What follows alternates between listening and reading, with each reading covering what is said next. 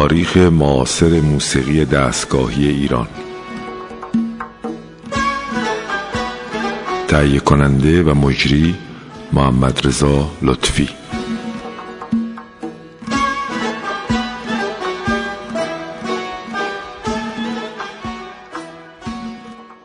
سلام به شنوندگان عزیز رادیو فرهنگ که به برنامه تاریخ معاصر موسیقی ایران گوش می‌کنند.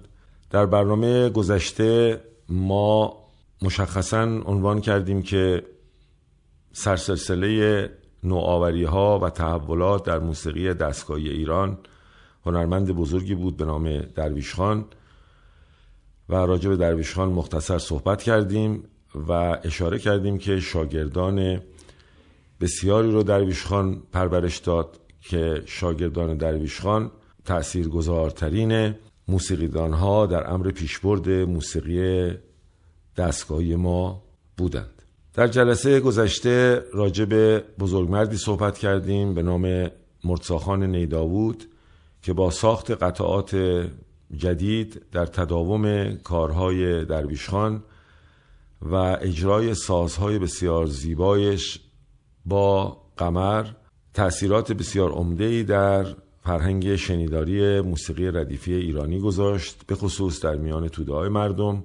و این جلسه در واقع می‌خوایم راجع به بزرگمرد دیگری از موسیقی ایران زمین سخن بگیم و اون استاد کامل ما نورعلی خان برومند هست. اما قبل از اینکه راجع به این استاد بزرگوار صحبت کنیم باید یک مقداری ریشیابی کنیم که حرکت های موسیقی از قبل از در واقع سالهای پنجاه یا سال پنجاه چگونه جلو رفت که منجر به تأسیس بخش موسیقی یا گروه موسیقی دانشکده هنرهای زیبا شد و در تداومش چگونه تبدیل به مرکز افسه شد و بعد چگونه تأثیرات این خطوط یعنی خط درویشخان، نیداوود، نورعلی برومند و دیگر شاگردان درویشخان تا به انقلاب 57 کشیده شد و بعد از اون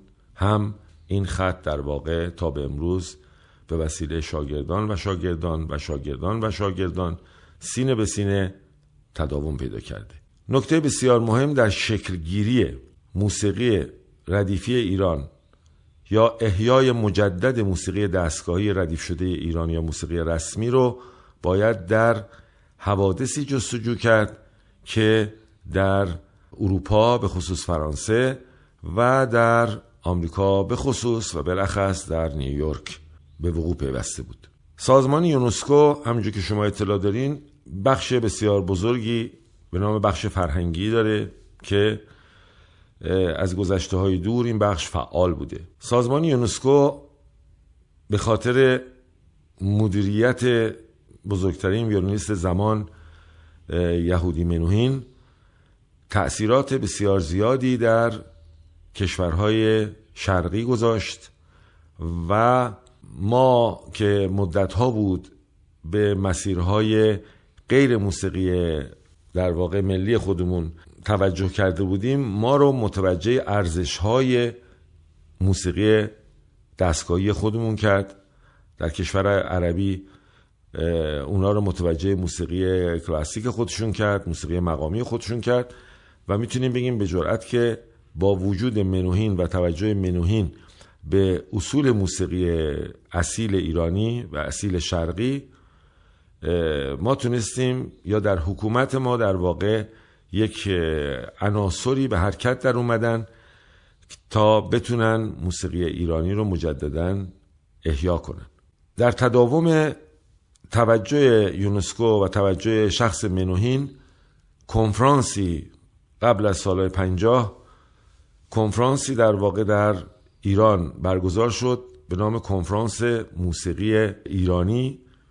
یا موسیقی شرقی که بالاخص راجع به موسیقی ایرانی بحث و بررسی شد و استادان بزرگی از نقاط مختلف دعوت شدن به این کنفرانس در تهران و در اونجا در واقع برای اولین بار پس از مدتها تحولاتی برای موسیقی ایرانی به وجود اومد که این تحولات رو ما بعدا بهش اشاره می‌کنیم.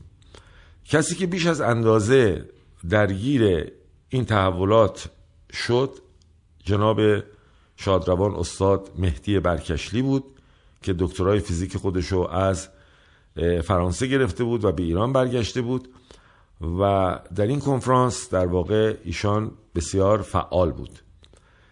اگرچه با ورود منوهین در واقع دولت وقت به خصوص وزارت فرهنگ و هنر تلاش کرد منوهین رو به سمت موسیقی غربی و مسائل موسیقی غربی که خب تخصصش بوده بکشونه.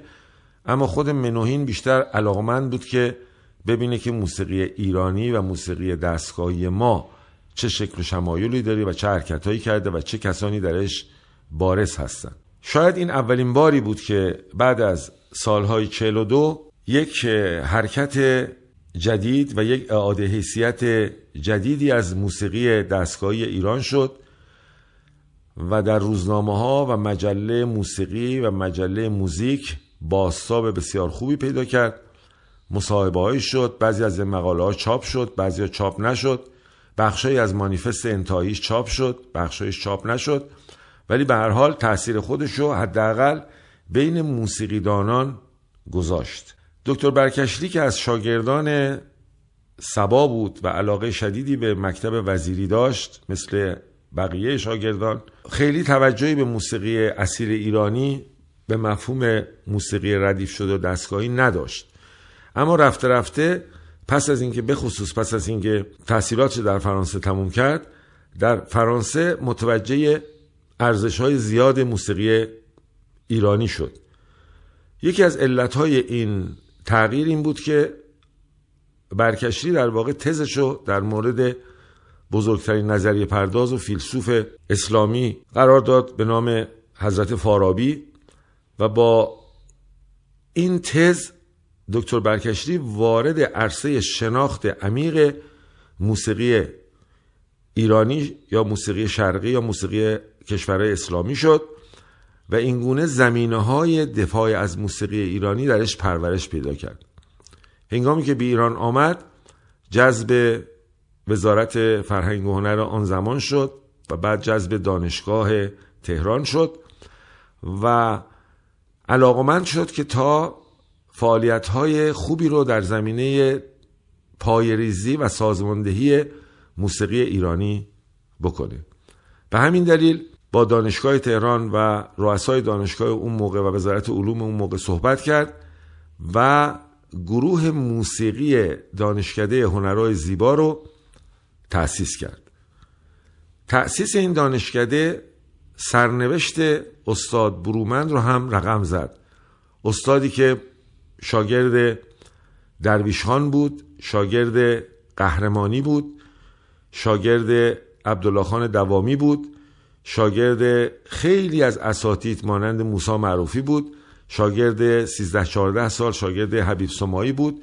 شاگرد تاهرزاده بود و ردیف های تاهرزاده رو به خوبی میشناخت و یک لاروس در واقع موسیقی ایرانی بود با ذهن تجزیه تحلیل گرایانه دکتر برکشلی در این دوره برای اینکه بتونه پایه های گروه موسیقی دانشکده هنرهای زیبای دانشگاه تهران رو رسم الخط قوی بده متوجه شد که وجود برومند و دعوت از استاد برومند به این دانشکده می‌تونه پایه های اصیل موسیقی ایرانی رو سازماندهی بکنه. حال ما به پخش یکی از قطعاتی که استاد نورعلی برومند با من کار کرده بودن در مرکز حفظ شایع که از آثار درویش خان هست گوش می‌کنیم این پیش درآمد در واقع پیش درآمد راک درویش خانه که ما بعدها پس از تأسیس گروه شیدا در رادیو اون رو به اجرا در آوردیم خواهش می‌کنم این قطعه رو گوش کنید. امیدوارم لذت ببرید.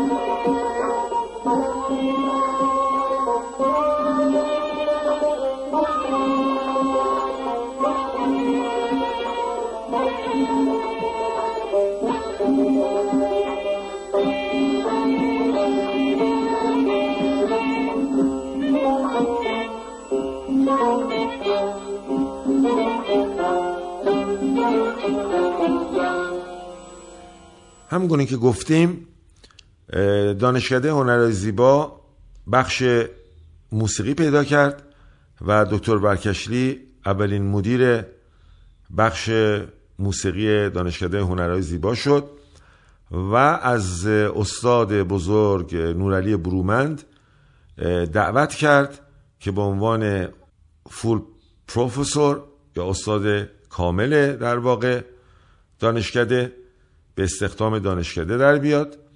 اما نکته اینجا قابل اشاره است که همون گونه که دوستان ما می‌دانند نورعلی برومند در واقع تحصیلات خودش رو در آلمان گذرانیده بود و متاسفانه در انتهای تحصیل طبش در آلمان آرزه چشمی پیدا کرد که منجر به نابینایی شد و به همین دلیل به ایران برگشت. و دیگه نمی‌تونست در رشته طب در واقع کار کنه. به همین دلیل مقداری در دانشکده صنعتی ایران و آلمان در تهران در واقع زبان آلمانی درس می‌داد و بعد یک دوره اونچه که من یادمه در دانشگاه تهران بخش ادبیات یا احتمالا بخش فنی زبان آلمانی درس می‌داد و در همون موقع از سابقه دانشگاهی برخوردار بود. به همین دلیل برای آقای دکتر برکشلی آسون بود که بتونه در واقع مراحل استخدامی این استاد رو در دانشگاه که مقرراتی داشت فراهم بکنه. بر حال با اومدن استاد کامل نورعلی برومند به واحد آموزشی هنرهای زیبا وضع موسیقی ایرانی تحول بسیار بسیار بزرگی پیدا کرد. چرا که تا اون زمان ما دوره لیسانس برای موسیقی نداشتیم. حالا تازه برای موسیقی ایرانی هم در واقع مدرک لیسانس پیدا کرده بودیم.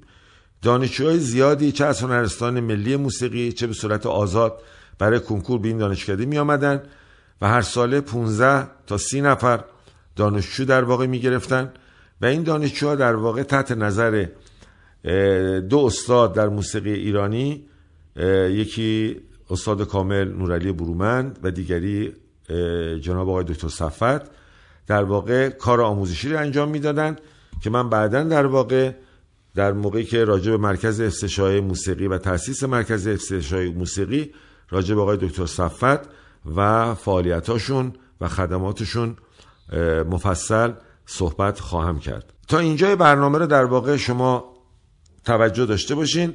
من برمیگردم و راجع به این که چرا چرا ما تا این اندازه به استاد برومن احترام می‌گذاریم و میگیم که نقشش در رابطه با احیای موسیقی دستگاهی یا موسیقی ردیفی بسیار بسیار بالا بوده. ببینین ما یه دوره سکون داشتیم یه دوره سکوت داشتیم یه دوره فترت داشتیم که از سالهای تقریبا میشه گفت جنگ جهانی دوم به بعد برنامه های کشوری ما برنامه های دولتی ما بسیار بسیار تغییر کرد. با این تغییرات اون چی که اتفاق افتاد این بود که رفته رفته ارزش های فرهنگ ملی ما بالاخص موسیقی دستگاهی ما مرتب بهش فشار اومد. و خیلی ها خانه نشین شدن. همجور گفتیم نیداود مدت های مدید دیگه هیچ وقت کار موسیقی نمی‌کرد. گاهی تو سالگردهای رادیو ازش مصاحبه کوتاه می‌کردن در همین حد یادآوری می‌کردن از این اساتید. دیگه سکوت بود و سکوت و خود نیداود در واقع در خیابان فردوسی مغازی درست کرده بود برای فروش لوازم در واقع برقی و سیم و پریز و لامپ و, و دیگر وسایل برقی رو میفروخت در خیابان فردوسی. خب نگاه کنید ببینید اینا همه حوادثی بود که از نظر سیاسی و از نظر اداری اجتماعی به وجود اومده بود که منجر به این شده بود که افرادی مثل نیداود در واقع خانه نشین شده بودن. افرادی مثل امیر جاهد که بزرگترین تصنیف سرای ملی ما محسوب می‌شد در واقع خانه نشین شده بودن کاری دیگه انجام نمی‌دادن و خیلی از این اساتید به همین صورت خانه نشین بودن و حتی کلاس تدریس هم دیگه نداشتن. حضور برومند و حرکت نورعلی برومند در عرصه موسیقی و نگرانیش نسبت به از بین رفتن این ارزش ها این فرد رو بسیار بسیار برای ما عمده می‌کنه که من می‌خوام بگم که چه مشخصاتی در واقع نورعلی برومند داشت. یک نورعلی برومند از بچگی شاگرد درویش خان بود. و حدودا تا دوازده سالگی شاگرد درویش خان بود قبل از اینکه با آلمان بره هر وقت که تابستونا برمیگشت با درویش خان کار می‌کرد. در یکی از این برگشت های تابستونی در واقع درویش خان در یک سانه خیلی تاسف انگیز فوت کرد. بعد با موسا معروفی نزدیک شد با اون کار کرد. و بعد که نابینا شد به ایران اومد تمام وقت خودش رو صرف فراگیری موسیقی ایرانی کرد.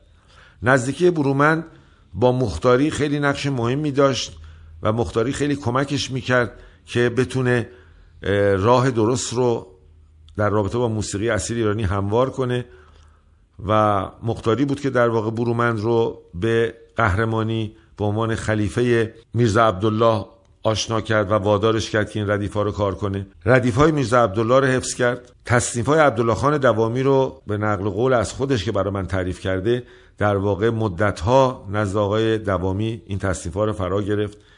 چهارده سال با حبیب سمایی با مشقت زیاد هر هفته سراغ این استاد رفت و فنون حبیب سمایی رو به سختی از این استاد یاد گرفت. ادبیاتش بسیار قوی بود. در حد یک ادیب می‌تونستیم بگیم که ادبیات می‌دونست. شعر می‌گفت. شعرهای تنزش به خصوص بسیار بسیار زیباست و رباعیاش و دو بیتیاش بسیار بسیار زیباست که امیدوارم کسانی یا کسی اینا رو جمع کنه. بعد در امر سازشناسی بسیار تبهر داشت خیلی ها رو وادار به سازسازی کرد. آقای نازمی خیلی استفاده های شایانی از آقای برومند برد در سازسازی و ستار نوازیش فوقلاده بود تار نوازیش فوقلاده بود. زبان آلمانی رو بسیار بسیار عالی صحبت می‌کرد تا جایی که در یک برنامه جشن شیراز هنگامی که اشتکاوزن بزرگترین آهنگساز مدرن آلمانی یا جهانی به جشن هنر اومده بود و می‌خواستن باش مصاحبه بکنن. حاضر نمی‌شد مصاحبه بکنه. وقتی که با نورعلی برومند آشنا شد و باش صحبت کرد گفت من فقط با این استاد حاضرم مصاحبه کنم. که بعد از اینکه این مصاحبه انجام شد از اشتکهازن راجع به آقای برومند سوال کردن. این گفته او بود. گفت من این همه مسافرت کردم و خارجی های زیادی رو دیدم که به زبان آلمانی صحبت می‌کردن. این استاد بزرگوار به فسیح ترین نوع زبان آلمانی رو صحبت کرد و من تا حالا کسی رو ندیده بودم به عنوان خارجی به این فساحت در واقع آلمانی حرف بزنه. بسیار آدم وارد و آدم مطلع از یک طرف ادیب از یک طرف موسیقی شناس از یک طرف نوازنده از یک طرف ردیفتان از یک طرف ذوق داشت از یک طرف تمام میشه گفت در واقع یک لاروس موسیقی بود یک کتاب سیار شفایی موسیقی بود و کسانی که افتخار شاگردی اونو داشتن اینو تایید می‌کنن و همه او رو دوست داشتن و به او احترام زیادی میذاشتن. ما به این مناسبت بخشی از نحوه تدریس نورری برومند رو در واقع اینجا پخش می‌کنیم که شاید خاطر انگیزه برای جوانان ما که اینا رو نشنیدن که ببینم با چه دقتی در سر کلاساش تدریس می‌کرد. با شنیدن این برنامه شما رو به خدا میسپاریم. منتظر این برنامه باشین. در همین روز روز پنجشنبه. روز و شبتون خوش.